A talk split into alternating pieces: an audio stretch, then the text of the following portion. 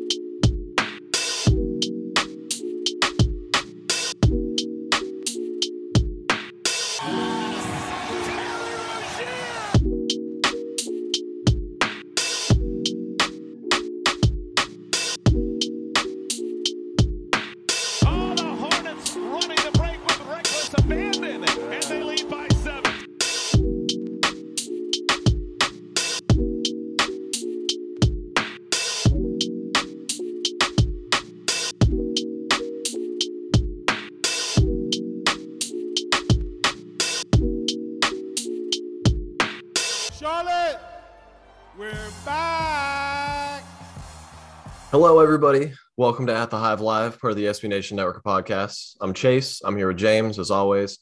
Uh, and we don't have that much of a plan for today's show other than talking Hornets, recent news, games. We've got some trade rumors and proposals to bounce back and forth, a couple other things. But before we get going, James, how you doing today? I'm doing fine. As you know, I had my booster yesterday, which I'm very, very happy to get that Moderna booster after my first two Pfizer shots. So that's that's good. Um, feeling a feeling a little bit worse for it today, but uh, I'm I'm feeling on the mend now, so that's good. But um, this is actually our last pod before I will be going at least on a little hiatus. Um, for those who don't know, I'm actually going over to the United States for Christmas. Hooray! There we go. Um, We're welcoming James stateside for in a couple Absolutely. I'm bringing all the Omicron with me. Yeah. Oh yeah, we'll be waiting for you at the airport. Yeah. Uh, no, I mean, freaking international travel right now. We spent over 650 pounds just on tests, which we have to Oh, do before Lord. we leave or when we get back, which is like $800. It's crazy. That is quite a Um, bit. I didn't know it was that much of a half. I mean, I guess it makes sense that it would be, but that's a well, the US have got rules, the UK have got rules. So we have to test for everyone, for everything. It's a Yeah, a lot of those rules nightmare. probably don't overlap and whatnot to make it even more difficult on everybody trying to go back and forth. Uh, Absolutely. But Yeah. um, yeah, no, my my for those who don't know, my grandma lives in the States, lives in Alabama. Um, so we're gonna go stay in Montgomery, Alabama, deep south. Uh, and then we're gonna go hit Gulf Shores, Alabama as well for uh, for a week while we're over. And uh, yeah, she's she's been she lives by herself now. She's been there for like three or four years, and we've not been able to see her because of COVID and, and other health complications. So we've got everything crossed that no one tests positive, no travel rules change, nothing, nothing bad happens until Saturday when we fly. So um yeah, looking looking forward to it, slash dreading the the stress that goes alongside everything. But um hey, watching watching NBA basketball is gonna be a lot easier. No more that's true. 2 a.m. nights. I'll be able to actually watch it in the normal time zone. Yeah, like you'll you'll be at it'll be 7 p.m. and you'll be watching the basketball game instead of having to wait till 7 a.m. the next morning or something like that Yeah, for like a I West just- Coast game. I just need to figure out how now I can um skulk off away from like my family, you know, and be like, Oh, oh, yeah. I need to go spend two and a half hours in this other room watching the Hornets. Um, I need, I'm gonna have to try and figure out how I can do that with a lot of, you know, Christmas is time for family time. But hey, if I get to watch the Hornets without staying up till half two, like that's a win too. So I got to take advantage. Oh yeah, you got to work that in there if you can. How about you? What are your What are your Christmas plans? Uh, I mean, I, I'm probably just gonna go to Rhode Island. Uh, my girlfriend's got some family there. We'll probably be there for a couple days, and other than that, I'm gonna be I'm gonna be hanging up in Maine, like like I I always am up here in the cold. Uh, it, it'll be it'll be a blast, I'm sure. What is an American Christmas tradition, whether it be food or something you do that I'm gonna see when I'm over there? Like, like, I will just have no idea about. Um, well, for food, I would I think I mean I could be wrong here from like uh just from like experiencing or experiences I've had from my upbringing, but I think the traditional meal is like a ham on Christmas. Is Okay. something that people in the UK do? We not on Christmas Day we have turkey, Okay. which I think you have at Thanksgiving. Yes. Okay. Um, but we have it like a ham on like Christmas Eve or something in the UK we call Boxing Day, which is like the day after Christmas, which is a bank holiday in the UK. Uh, so we have ham around Christmas, but not on the day itself tr- traditionally. Okay, and what what is Boxing Day? Because that uh, we they do that in Canada, and but they don't do that in America. I've I've never. Is it is it what it sounds like? You just open your presents on the day after Christmas and like play play with them, I guess, and do whatnot. So I'm going to be really honest. I've just Googled what Boxing Day means because Okay, here we go. All right, I'm glad we're on equal footing here.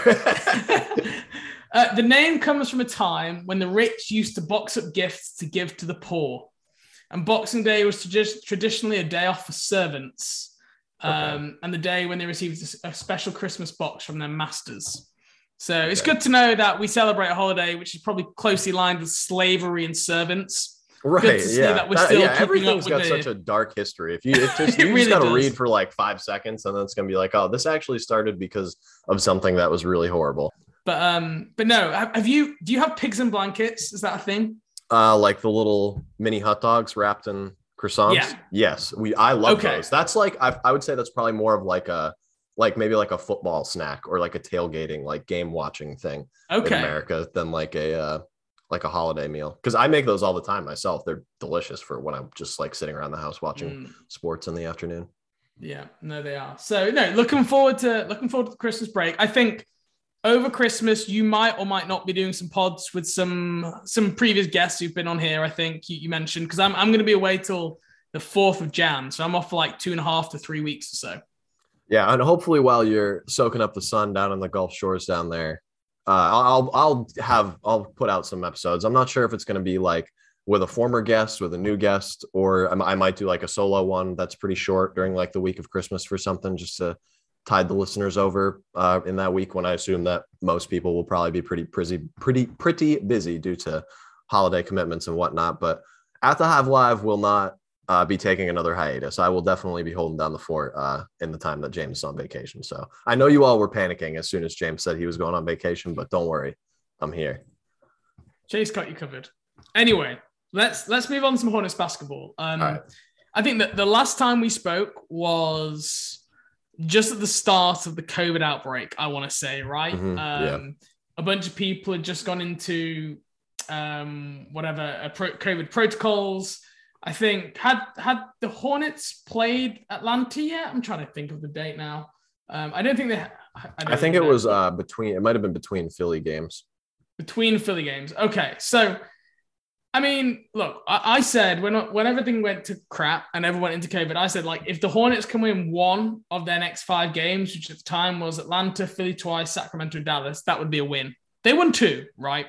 And I know the Dallas game was pretty brutal from minute one, but grand scheme of things, the Hornets have cobbled this thing together the last five games. And then good news is, if you look at all the teams around Charlotte in the last 10 games, you've got Washington four, four and six, Philadelphia five and five, Miami four and six, Boston four and six, the Hawks five and five, the Raptors five and five, and then the Hornets four and six. So yeah, the Hornets have, have not been making up the ground that you'd want, but we've been kind of lucky here. Like Miami have been missing people. Um, Washington are missing people. Like some other teams, Boston, Atlanta just haven't been playing well. They've not fallen away too far from the pack, which is really big because they're getting the guys back now. But over the last week, kind of what's what's really caught your eye that you want to talk about, whether it's across the games in a in a particular game itself. Um, what what's caught your eye? Well, I think like for myself, and I, I think I probably speak for a fair amount of Hornets fans uh, as well when I say this, is like the young players' performance. Not even not necessarily just JT and James Bouknight in the first real NBA minutes of their career, but like Nick Richards as well was pretty good in the games that he was playing in. Before I mean, what it, it, did, him and PJ both had a non-COVID illness uh, that they missed those games, right? Yeah.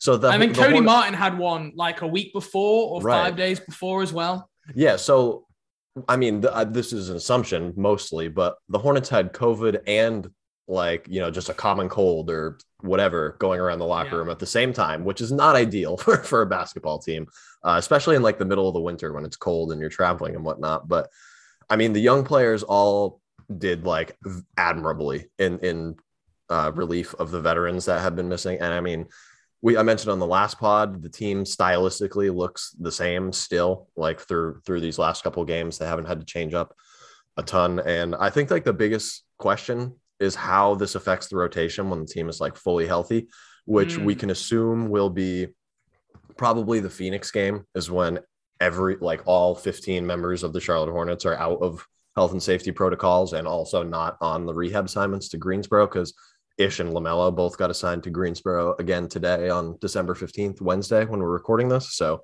I don't think that they'll play, definitely won't play against San Antonio, probably won't play against Portland. That might be might be pushing it after like 10 plus days off to have like two days of conditioning and come back. But they'll be they'll have full strength within the next couple of days. And then James Borrego's uh he's got himself some decisions to make because He does. a lot of fans were I, I myself included were kind of like worried about the depth that this team may have but if jt and book are ready like to play right now then that that's not really a problem anymore you know what i mean Yeah, and I think we, I mean, of those guys, so like if I say JT Thor, James Bouknight, um, let's go, let's throw Vernon Carey in there for now, right? Mhm. and he he did okay when he started that game as well which i thought that was a I was kind of glad Did he do okay, Well, or did he get uh, uh, benched halfway through the game? Uh, I mean, well, there was a, there have been a couple times where Nick has started the game and not uh, done like horribly, but then not you know not also not gone in for the rest of the game either. But I also It was thought it just was weird cool how they went to Kai him the Jones and- opportunity. It was just weird how they went to Kai Jones in the That fourth quarter. that was yeah that was out of like completely nowhere. yeah yeah and because Kai I mean he hadn't even played in the games really leading up to No. that. So that that was yeah that he's I mean I'm sure. I mean, Borrego was not working with the same tools that he usually was, so I'm sure he was doing some stuff on the fly. But I, I, I was a little bit confused by that in the moment, but I, I Well, thought it was cool that he gave him the opportunity to start at least. I think he gave him the opportunity. If you look at the box score, 11 minutes, seven points, two offensive rebounds, you think, all right, that's fine. But like one, 11 minutes, not one defensive rebound. Okay. No blocks, minus 18 in his 11 minutes Yeah. in that Kings game. So I, I, think he went, I just do not think he felt he could put Vernon Carey back in that game. I mean, the Kings, it was a high scoring game, 124 to 123 to the Hornets. And I just think he wanted more, uh, you know, someone who could move around more defensively, bring some energy, some intensity, and like Vernon Carey, even when he's playing well, you wouldn't describe him as like a high energy impact player generally. Um, yeah, it's just a strange old situation. I mean, I, I really wonder if Vernon Carey, like, we're going to talk about all the, the young guys who played. I kind of wonder if Vernon Carey, they're just out. Like, is this the moment that they go, you know what? We've got Nick, we've got PJ, we've got Mason, we've even got Kai now, we've got small ball five, Miles Bridges. Is there need for Vernon Carey in this roster? I, I just think they could be past it, you know. And I know he's one of the the younger second round picks, and they gave him like a quite a you know expensive four year contract, and he's only into what year? Like one and a half, Uh, last basically. Yeah, Yeah. yeah, year and a half in, and because the draft was at a weird time of year, he's only like been a Hornet probably just over a calendar year. But I just don't see it, man, and he's not improving in those areas. So I, I wonder if Vernon Carey that could be the last we see of him this season, unless there's an you know another injury crisis. Yeah.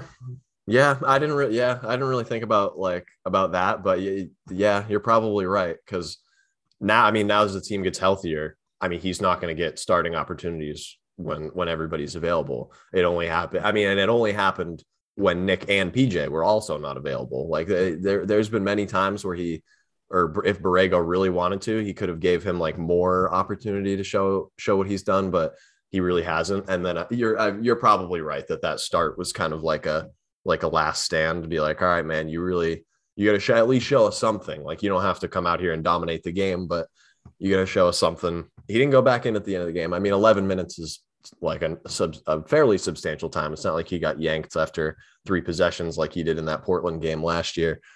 But yeah, I, I you're yeah, you're probably right. The more that I think about it as I'm as I'm talking, like they, they especially with how good Nick has been, it's not all like all Vernon because one and a half years or seasons, one actual year isn't like a long time for most big men to be like developing, or especially when you come into the league as a like a raw prospect that needs to have like to work on their game a little bit before they're NBA ready. But the Hornets have a couple of guys that have stepped up, so it's just uh, just how it goes, I guess.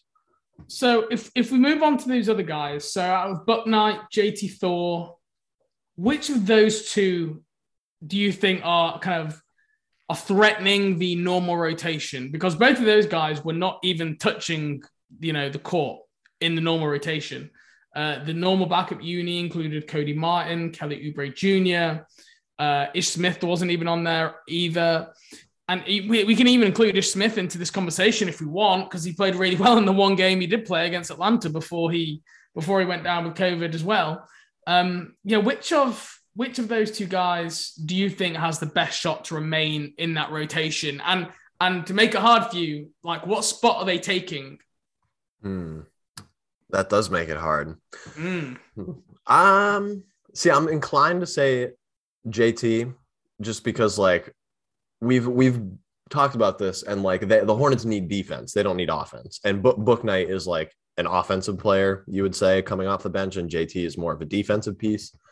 But when the team is like fully healthy and given how they want to play with using PJ as like a five slash four more so than a four slash five, I would probably just say Bouknight because I mean we've seen now like he's we didn't think this at the beginning of the year, but he might be like just all around like about as good of a basketball player as Ish Smith is right now, which is like no no discredit to Ish Smith. He's a good player, but Bouknight is a little bit more ready to perform than we might have thought he was, or at least been able to see or presume that he was based off of what we'd seen in like the garbage time minutes that he got. So I would probably go with him. But JT, like if you were just being like, what do the Hornets need? Uh, it's probably like a long athletic front court defender more so than like a like a six man type scoring punch, but I think Bouknight probably just has a little bit more going in his favor. And he's, you know, he's the 11th pick as opposed to 37. So there's see, some, this is the, some incentive to get him out there. This is the thing that I find difficult because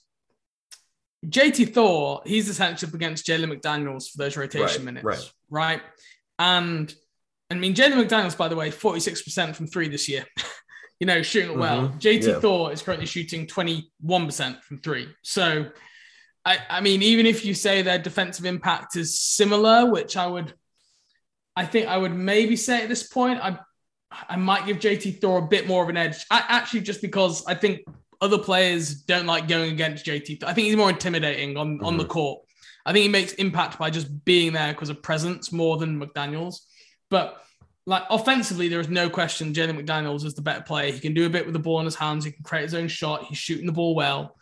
I, I think those two are like obvious to go head to head. The problem is with Bouknight, this thing, who, who's he playing instead of?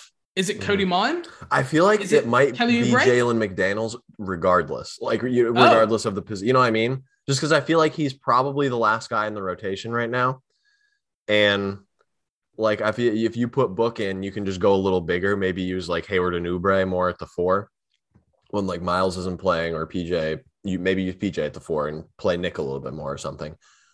So I, I feel like it is probably Jalen that gets taken out because I mean, do you think? Bar- I mean, we know Borrego has liked Cody Martin as a player since even since he was a rookie. I don't think he's coming out now with the no, improvements no, he's made as an. He's offense. too important he to this can't. team. Yeah, he literally. I mean, he's the, the best probably defensive player at least the most intense and like ready on a nightly basis. And now he can like really shoot the ball, like which is just a completely unforeseen development. So I think it just kind of has to be Jalen by default. So we're, we're, we're down. So so that second unit, right? Are you are you thinking that Terry Rozier is still a point guard? So it's what Terry, Cody, Bouknight, Oubre, like Nick or PJ? Is that's what you're thinking? Yeah, probably. See, I, I think playing like 10 or 11 guys might be pretty, like, not like beneficial in the terms of like it'll help you win more games on a nightly basis, but you could definitely preserve the minutes of a guy like Hayward or Miles. Even though Miles is young, he's been playing, he leads the NBA in minutes played this year, which I did not know until they uh, brought really? that up. Yeah, no, I did not know that until they brought that up on the broadcast. It might it was either during the Dallas or the Kings game, but they brought um uh, the Hornets broadcast pulled it up, and Miles leads the NBA in minutes played, ju- or just total minutes, not like minutes per game or anything like that. But I mean, he's mean, young, that- but you got you got to get that guy some, not even like sit the whole game, but like let's just play, give him a 28 minute night or something like that. You know what I mean? But I feel I, that's got to happen eventually. Yeah, that that's ridiculous. And I, I, and the thing is, Borrego always says you see it time and time again. He talks about how he needs to do a better job, like giving rest time to especially like Hayward. And he talks about coming into the season, Gordon Hayward. Oh, we're really going to try and you know rest him more on back to backs and that, etc. Like coming into the season so far, Gordon, Gordon Hayward, what over his last let's see, over his last five games, and I know they've had a bunch of people that injured, but he's averaging 38 minutes per game. And I don't think he's had one game off for a back to back. Oh, So I think you're right. They, they need to find time to rest both both Miles because his body will break down if he just keeps playing 38 minutes a game. Like he plays so hard and he's so athletic, it's just a matter of time. And they've got to find time to to rest Hayward. And yeah, I, I agree. We need to cut down some of these minutes. I, I know it's been hard recently because there's been so many people injured. I, I get it. But going forward, once people back, I do think Borrego needs to do a better job of sacrificing some of the short term gain because we just can't have a situation like last year where you reach the play in and you just got half a team left because, you know, they've played themselves so hard throughout the year and they, they've logged so many minutes. Do you want to hear a stat that's even more frightening than Miles being the leader in minutes played? Go on. Gordon Hayward is fifth in the entire NBA in total minutes played. Wow. That's that's like I I love Gordon Hayward. Uh, 30, 30 plus year old NBA players like really can't be getting that With that kind- injury kind of- history, Yeah, well. the only other player that's even the only other players that even approach 30 years old in this list are Yeah. Fred VanVleet and uh, Kevin Durant. And obviously Kevin Durant, like you're not going to be like, "Oh, he, he you should cut his minutes back a little bit." But Yeah. you know, So I mean, just by if you cut Miles' minutes to like 32, which is standard starting minutes, Hayward to 30, like already you freed up essentially like nine, 10 minutes, which is enough to get another guy in the rotation, especially if you like shave a couple off Oubre here or there, or Mason Plumlee, or, or Cody Martin's doing 27 minutes per game at the moment. So I, I definitely agree we need to shave off. Maybe going a little bit deep with that rotation, playing it night by night, see who, who's playing well, who's bringing energy. I think I'd be on board with that as well. Um, but I think just because I, I, I think because of the defensive intensity brings, I, I do wonder like JT Thor was the first guy into the rotation during these injuries ahead of James Bouknight. And I know Buck's probably played a little bit better over the last couple of games, but apart from his three point shooting, he's, he's been pretty inefficient on the offensive end. He's only got one assist, I think, in his last five games, which is a shame because, like in summer league, we saw him really create and handle the ball, create for others, and we've not seen too much of that in the NBA. We've not seen that ball creation, and that's something that I want to see a little bit unlocked from Buck. Um, I love his offensive rebounding. I think Sam Perley tweeted out the other night that he's got such a good knack- for going and getting his own rebound and finishing and sensing when the shot's going to be short. There was actually one three point shot I remember in when he hit six where he, he put up the three and he chased the ball down thinking it was going to be short and it just went in and he was like, oh, okay. yeah, the, I Um, mean, the first thing that he did, and when he got off the bench and the when they played uh against Atlanta, was get like fight for offensive rebounds. Yeah, he's, he's a good rebounding guard. And um, he looks so scrawny. I think because he wears his like shorts high. I'm trying to figure out why he looks so scrawny, but he really does out on the court. He's got a, a kind of a strange looking body type. Um, He's very slender for like, and he I feel like he doesn't like look six four, six five because he's kind of slender, but he definitely. I mean, he's he. I think when he fills out a little bit, he yeah. could be like a He'll have like he. I feel like he might end up looking like kind of like what Malik Monk does, like not like jacked, but definitely filled out, very explosive guard. I heard the the comp of like Kenyon Martin the other day for him for like how he looks and and kind Yeah. of plays, which I thought was interesting. That is pretty interesting. I kind yeah, I kind of see that. I mean, not the shot form, obviously. Yeah, Although I will say, like, he has Buck like does have this weird. He very much leans back on his threes. It's kind of like you know the, the lead back fade away, kicks his one leg out. Uh, yeah, especially on like catch and shoots, which I understand when you're like a pull up shooter, you need to kind of do that, create some separation.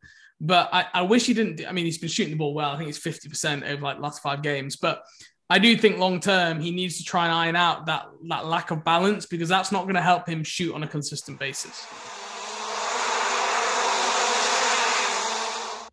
Mother's Day is around the corner. Find the perfect gift for the mom in your life with a stunning piece of jewelry from Blue Nile. From timeless pearls to dazzling gemstones, Blue Nile has something she'll adore. Need it fast? Most items can ship overnight. Plus, enjoy guaranteed free shipping and returns. Don't miss our special Mother's Day deals. Save big on the season's most beautiful trends. For a limited time, get up to 50% off by going to BlueNile.com.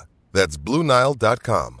Another day is here, and you're ready for it. What to wear? Check. Breakfast, lunch, and dinner? Check. Planning for what's next and how to save for it? That's where Bank of America can help. For your financial to-dos, Bank of America has experts ready to help get you closer to your goals. Get started at one of our local financial centers or 24-7 in our mobile banking app. Find a location near you at bankofamerica.com slash talk to us. What would you like the power to do? Mobile banking requires downloading the app and is only available for select devices. Message and data rates may apply. Bank of America and a member FDIC.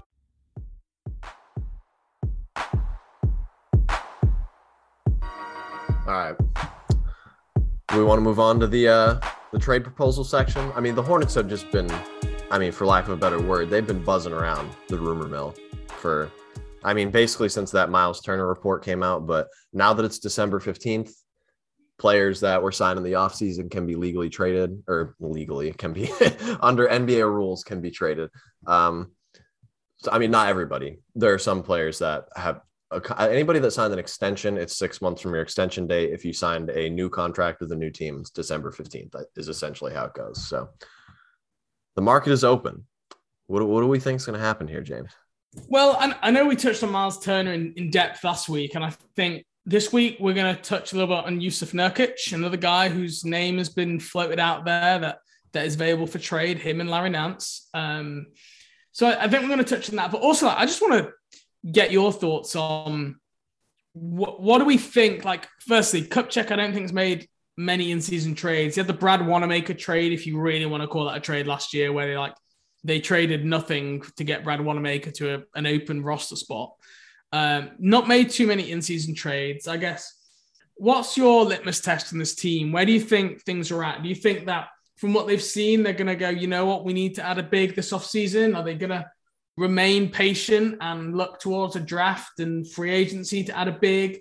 Um, is the big the biggest position of need? Is there something else that you think they're going to look to try and adjust by trade? What what what, what what's your kind of state of thinking at the moment, and how has it changed to maybe back in the off season or at the preseason when you're looking at this? Has anything changed for you at all? So I I remember last year I was big on the like the Hornets need wing depth more than they need a center like Mhm. bandwagon. That's definitely not true anymore. like if they go out to trade, I feel like it's got to be for a big man. Uh, I mean, you don't have to like make a swing for like one of the better centers on the market or anything. Like you don't have to trade at real assets to get Miles Turner or like Christian Wood or whoever or something like that. But I definitely think you've got to fortify the uh, the interior defense, not not specifically defense. Like you don't even really need a guy to get a guy that's going to provide you anything offensively off the bench, but because you, can kind of use Plumlee for that now if you're not going to get rid of him in said deal. But I mean, they they really have they're one of the worst rebounding teams in the league, and they're still one of the worst defensive teams in the league. It's probably not a coincidence after two years having the same issue, but uh, I I don't know how like how committed they are to solving it right now because I I, mean they, we've I already seen that they like last off season they obviously weren't. They didn't acquire it. Mason Plumlee was the biggest like biggest name big man signing that they got. And then they drafted a rookie or two rookies really that were pretty raw and can't really start and play big minutes in an NBA playoff game right now. But I mean with how things are going the Hornets are going to be potentially in NBA playoff games. They will almost certainly be in play-in contention. And with the ability to make themselves a playoff contender. So the next like probably week, maybe till the new year or something, I- is I, I would imagine that this is when Mitch is being like, all right, this team's like fully healthy now. I got to get like a good stretch of data here for like until uh, to actually comb over to make these deals that I'm going to make. Because I would be really surprised if really any NBA team makes a trade like now, just because the Yeah. restrictions are all up. I probably think it will be in like a month. It will. So- You're looking at the February trade deadline. So unless it's something that's been like long ongoing, like Ben Simmons, but like most teams, especially the Hornets, like still want to figure out exactly where they're at. Where where Yeah. do they fall in the grand scheme? of What, what do you this- think? Do you think that they're like good enough to be uh, like a buy now, like sell some assets to improve your team for like a Miles Turner type, or would you wait it out like another couple weeks and and go from there in like early January or something? So in the preseason media availability with Mitch Kupchak, he was very much open and honest and saying, you know, we don't want to sacrifice the future for immediate for like immediate gain. We've got to show some self-discipline here and not kind of get too carried away. Um, I think the team, I, I know we've had wi- good win stretches. The team is probably somewhere around not a million miles from where people thought, like good lower to the east kind of playing team. That's kind of what it's looking like now. So I don't think anything is remarkably changed that changes that um, projection. This is what I think, and I'm curious if you agree. The Hornets are more likely to trade players currently on the roster to upgrade the center position than I think they are to trade future first round picks. What do you think about that? Definitely, because uh, I mean, especially because the if they're a certain level of of a quality team this year, I think it's the 18th pick is what their pick is protected through. So Yep. they're they're already uh, con- con- uh, conditionally owing a pick to the Knicks this year. They're definitely not getting a first from the New Orleans Pelicans, like in the, from the Devonte Graham trade, unfortunately, because the Pelicans are currently the 15th team in the West, and they need to make the playoffs for the Hornets to get that pick. Um, so I would I agree. They they would especially I mean because we've uh, like what we've just been talking about they they've they're more they're deep a deeper team than we thought they were. Like there are more guys on this team that can play right now than we had previously believed. And I don't think any of their young players apart from maybe Vernon Carey unfortunately have done anything to like lose value uh, they have that in terms of like trade value and young assets the Hornets probably have the most like the, the largest collection of young players with trade value maybe in like the entire league I agree. I think they've got a lot of different options and they've got loads of different ways to get to a deal, which is great. Gives them a lot of flexibility. And I, I think, I mean, because of that traded pick, because it's got those protections on it to New York, it actually means that even though we've only traded this year's pick conditionally, we can't trade another pick, I think, until two years after. So the first first round pick we could trade is actually 2024. So that that limits your flexibility somewhat. Mm-hmm.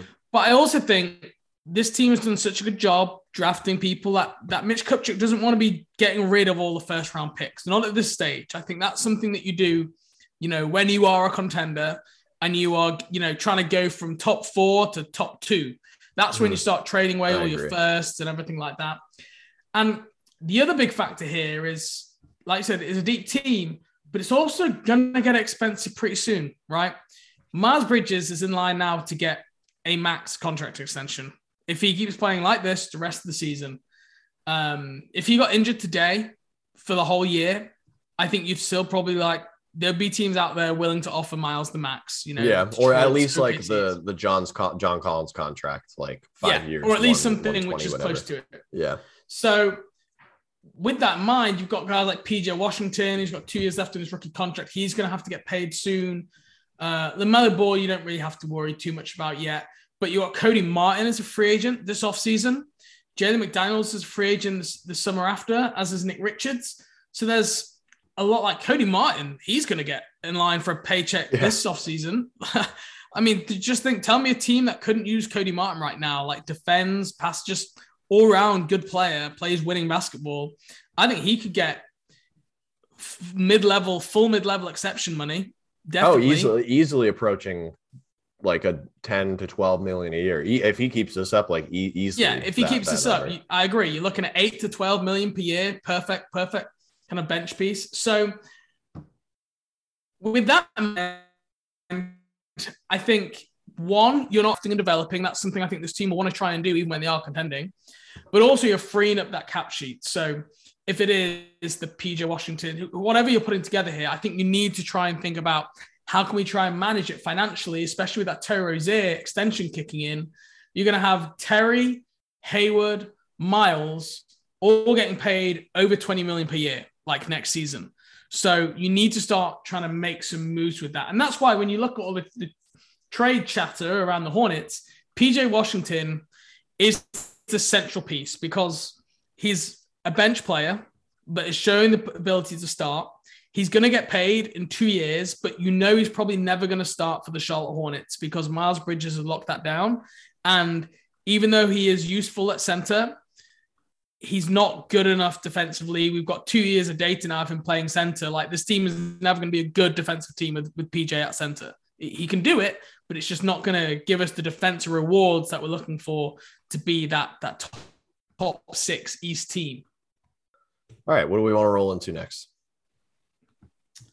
Um, I don't really. Let's talk about Nurkic.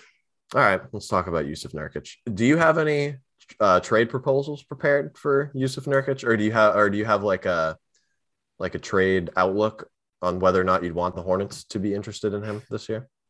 I so I've tried to play around with it. I tweeted one out the other day, which if you go back on my Twitter timeline, you'll be able to find. Um, which is a four teamer, which got really. I'm not even going to try and explain on the podcast because when you get to four teamer, like by the time you get to the third team, you've already forgotten like what the first team was I was oh, talking yeah. about. But if people want to go and have fun, like I got carried away. It was a a Kings, Blazers, Hornets.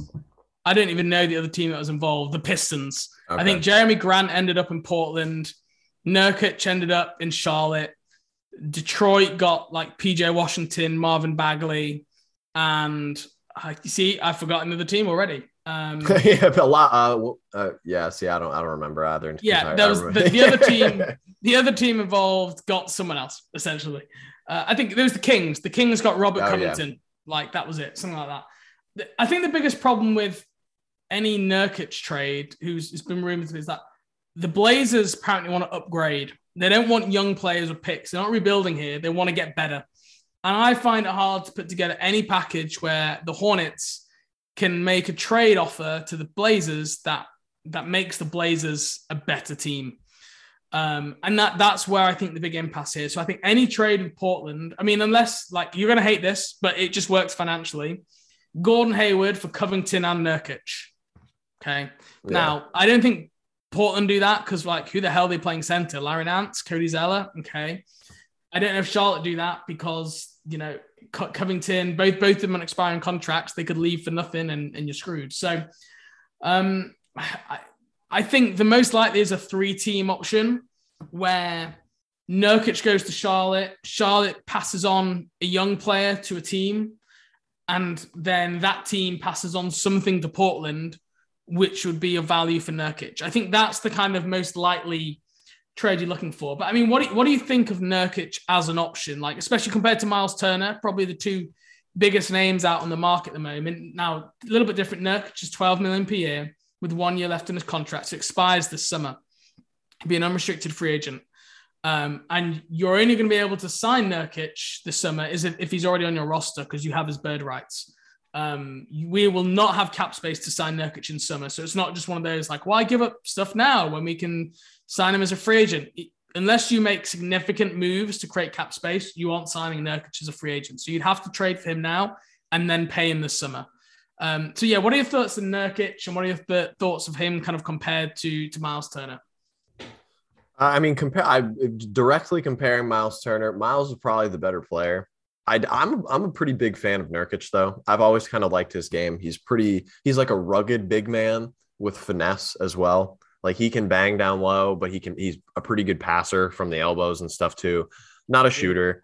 Uh, also has been a pretty poor finisher at the rim throughout his career. He's never uh, topped the 33rd percentile or 63%, but this year he's shooting 68% at the rim. So I don't know if that's just like a hot start to begin the year or something. Uh, maybe it just has to do with like the lineups that are being put around him in Portland. But I mean, if that is something he sustains, that would really help the Hornets offense having somebody that is a pretty much a 70% finisher. uh, on the interior because that's I mean Mason Plumlee has always been pretty good at that, but that's kind of been one thing that has dropped off a little bit for him this year with the Hornets. He, Uh, he- rich, rich man's Mason Plumlee. Make yeah, that- basically, yeah, ba- he honestly, really 'cause- is. Yeah, because he's a really good rebounder too, and that that's Really another thing that we thought Mason would bring that hasn't or hasn't quite lived up to his Yeah. uh, like standard for the uh, early parts of his career. But Yeah. and he's he's also a very good passer. That's actually a pretty that's a pretty good comparison. He's like a he is a rich man's Mason Plumlee because he's also making four million dollars more than Mason. So I mean, he it, I don't know what young players you would necessarily be uh, like eager to part with for Nurkic for basically half of a season, but you could just put Plumlee and like a young player and like a second or something in a deal, and I can't. I, I don't think Portland would be overly enthused about it, but if they don't get any better offers, I think they might take it just for you know the young player and the pick asset or something that you'd be getting. But he does have a fairly workable salary, but it's kind of just only matches up with Plumlee and Oubre, which are kind of because I mean I don't and I don't think the Hornets would give up Oubre for a center. Or Plumlee uh, and uh, PJ Washington. Yeah, no, up- I yeah, like I, I don't think that that I don't think the Hornets would do. I don't know if the Blazers would even do that necessarily because that, like you said, they're trying to get better. That probably Yeah. doesn't make their team better. I don't. I definitely don't think the Hornets would do that though. Yeah, it it's a difficult one. I think the other risk that you inherit with, with Nurkic is that he he leaves for nothing in the summer. Mhm. So do, do you really want to start trading away like a PJ or, or whatever, or else on the roster for someone who can leave? Like you need to have a wink, wink, nudge, nudge, little, you know, you're going to resign here agreement, which you normally get that maybe at some of the big markets where someone's going to like a contender and that Yeah. sometimes happens. It, it rarely happens in a team like Charlotte. Um, where where there's that kind of understanding with an agent and a player. Um, I think if they trade for Nurkic, they've definitely like decided what you said earlier is that like they're ready to just make the leap from good East team to like really good East team. I don't think that that would be like the correct decision to make necessarily, but they they would basically have to make that decision to be like we're gonna basically rent this player that's like not young. He's not an all star. He's just a flat out good basketball player, and hopefully he can bring us to like the next level. I don't like I, I don't necessarily think that would be a good idea, but I feel like that's the mindset you have to have.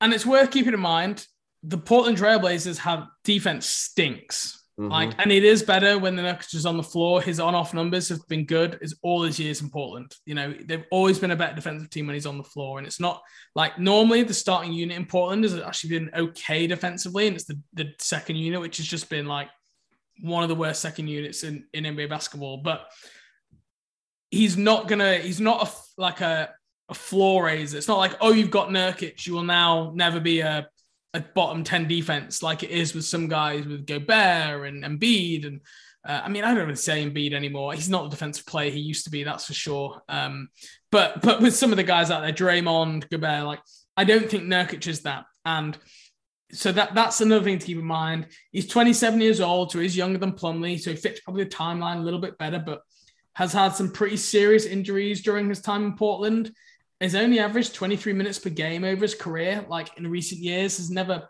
has never logged more than like 30 minutes per game in any season apart from one where he played eight games.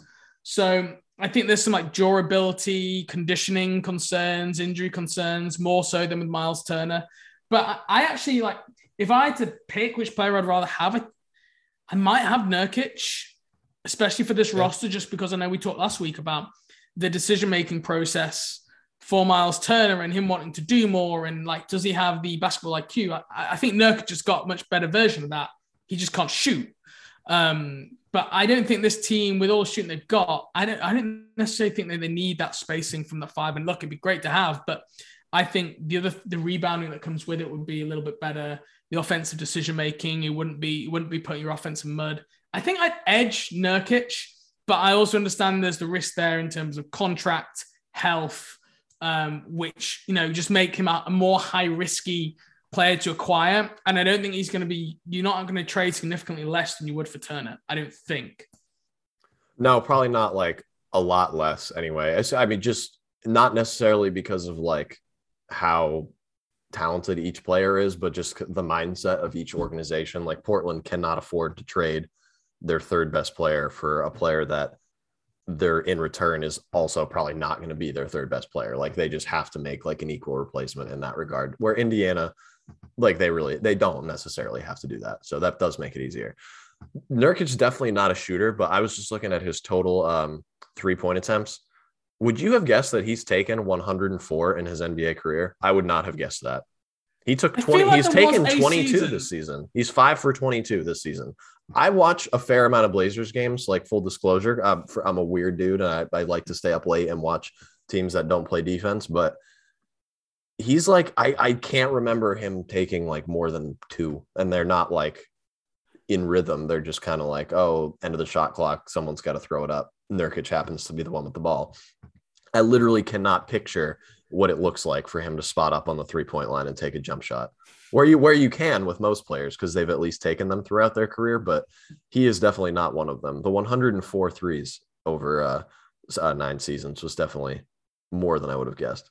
He also has a triple double under his belt too which i did not know. So maybe we got to get him in town. We, we a little bit a little bit underrated here. We'll unlock his floor spacing. He can start stuffing the box score we'll get back to business Baby Jokic. yes there we yeah there we, who um who is Rich man's that- Mason Plumlee or Baby Jokic. One or the other. yeah, which, which nickname would you would you rather have? I I, th- I think I, I lean pretty pretty significantly in one direction, but yeah, I mean, what what else do we got here for the rest of this episode? Are we gonna? I, I know we were planning on a little bit of a shorter one today, but do we have anything? Any any parting words for our listeners today? I don't think so. I just think the the Hornets home road split. I mean, coming up, they've got they're on this road trip. The last road trip that they went on the West Coast one, I think they went one and five. And Yep. if you look at the NBA standings right now, uh, the Hornets are, are playing really good basketball at home and they're not playing good away. So that they're eight and four at home and seven and ten on the road. Um, I'd be just I just hope they don't go on like a pre-Christmas slide here on this road trip. That Dallas game with Luka being out, everyone feels it's an opportunity and you, you lay a bit of an egg there. Um, and they got some more difficult games to coming up. Utah, Phoenix, uh, Portland have got Dame back. Um, so there's going to be some tricky games. I just hope if they can go like 500 on this road trip, the, the schedule eases up in the second half of the year. There's more home games. People should be back healthy. They just got to keep their head uh, above water. In and around 500 is is good for right now. Um, and it also means more home games. It's easy for me to watch them. Yep. I, I wa- I'm not gonna lie, right? I I watched the uh, Dallas game the next morning.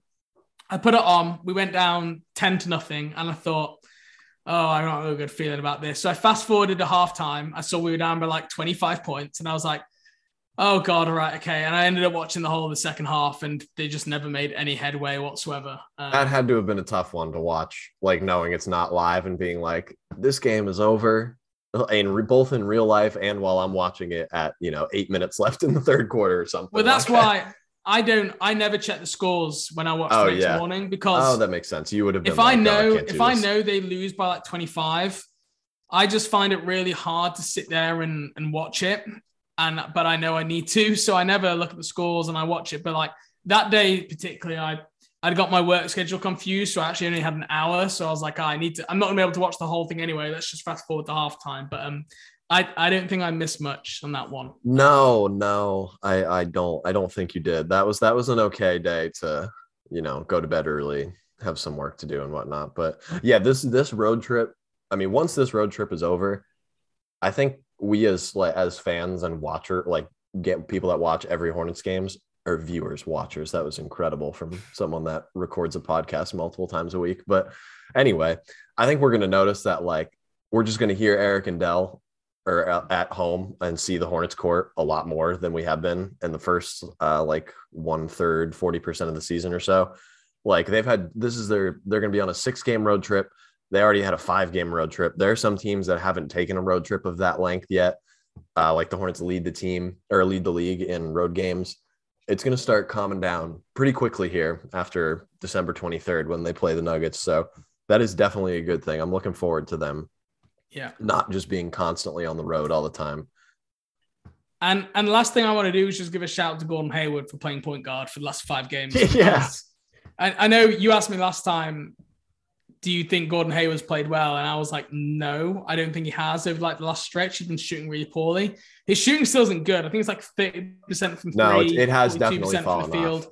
But I, I think that's one due to the minutes he's playing and just the offensive load he's playing and teams being able to load up on him because there's less, less other offensive options. But like he's made some like just his passing game has been taken major jump over the last few weeks and like the team have been putting up good points and he's basically been playing to factor point guard at the end of games and has managed to get the, those two wins. So I just want to give a shout out to Gordon because no one catches more flack than Gordon Hayward. Um, and when when he's doing well and he's getting it out for the team, like people just don't really give him recognition. So I just wanted to do that, and I know you especially will appreciate it. I'm I'm about to shed a tear right now. This is so beautiful because I was thinking that he's been playing really well and he's been doesn't he I, like he just doesn't get as much credit for it. It's because he gets paid so much and like I think people are just scared that when he does bad, then his jersey's going to show up the next game with Batum on the back or something like that, and he's just never going to see the floor again. But it's not going to happen. Gordon's an excellent basketball player, and he he's showing us why right now when